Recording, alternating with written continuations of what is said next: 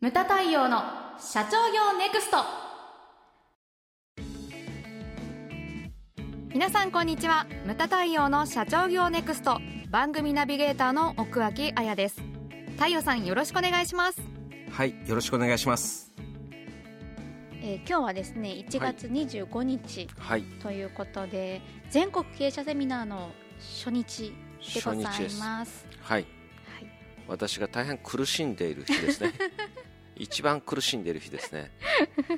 私はもうお休みのあ、そうか、はい産休になってるんですよね。はい、この頃、この頃はアップされる頃になはっているずはい、はいもう生まれてるはずですそうか、はいそっちも、じゃあ、あやちゃんも苦しんで、そうですねあ,、まあ、ある意味別の意味です別の意味もう本当に苦しんでいる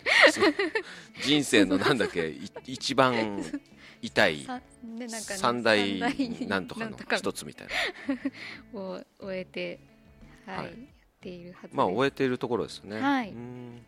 まあ一週間ぐらい入院なんだよね。確かそうですねはい、んまあそんな時にはい、はいアップされます。はいさて、今日のテーマが。風が吹けば桶屋が儲かると経営と経営なんで すといねうことですはいちょっと風が吹けば桶屋が儲かるまあ誰もが聞いたことはあると思うんですけれども、うんじゃあちょっとあやちゃんこの理論をですね、はい順番にお願いしますまずは強い風によって砂ぼこりが立つはいでその砂ぼこりが目に入ったためにあの盲人目が見えない人が増えるとはいでその人たちが三味線で生計を立てようとするはいで三味線が多く必要になって三味線の胴に張る猫の皮の需要も増えるはいそうすると猫が減りその結果増えたネズミが桶をかじるので桶屋が儲かるうーそうんいう風が吹けば桶屋が儲かるですねはい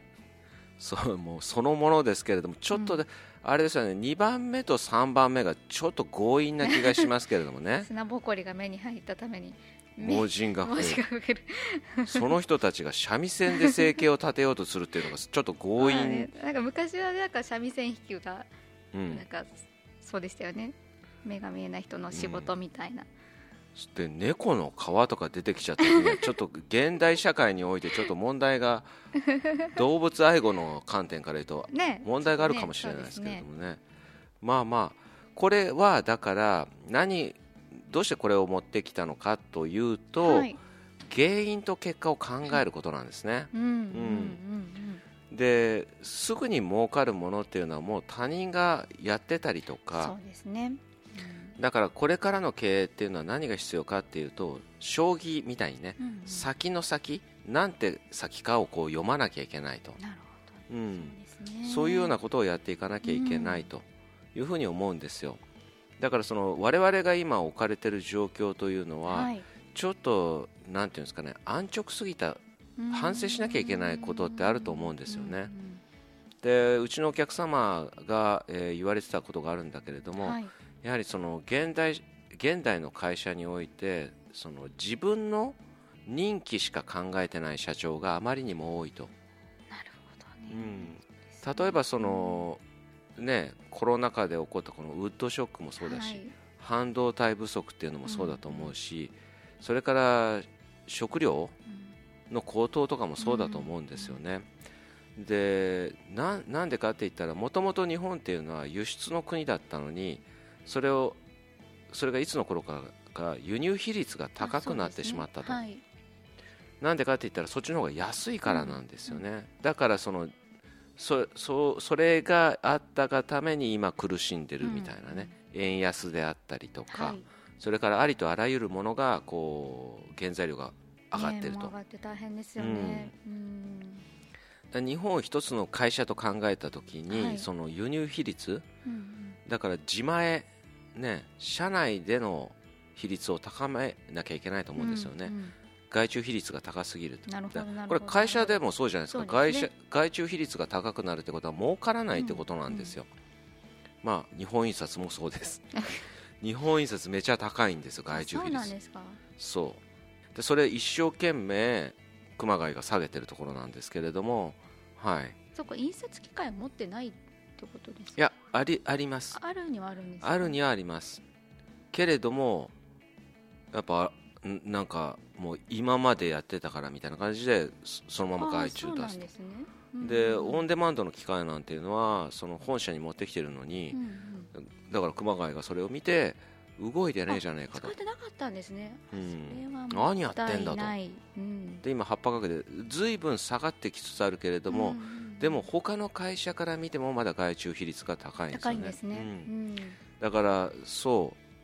うあのーそれも会社で考えていかなきゃいけなうい、んそうですとねいうふうに思うんですよね、はいうん、まあまあ話を戻しますけれども、だから新事業っていうのはまあこの理論風が吹けば桶屋が儲かるのようにですねそうですね先の先を読んでいくことが重要なんですよね、あの見えない数字っていうのをどうやって掴んでいくかこれはなんか結構センスによるところがあるんですかねそうあのよく我々が言うのが、うんほら嗅覚っあーはいていうふうにお多金のく匂いみたいなそう嗅ぎ分けられうるんうん嗅覚なんですよねだからあのよく言うのがほら谷口工務店さんであったりあ事例で言うのがそはいのまあ大津駅、ね、滋賀県の大津駅の前に大津百丁はいあの旅館事業を始めたんですよね、で、まあ、今度泊まるんですけれどあも私そうなんですか、うん来月でえっとですねそうそれを始めたがために、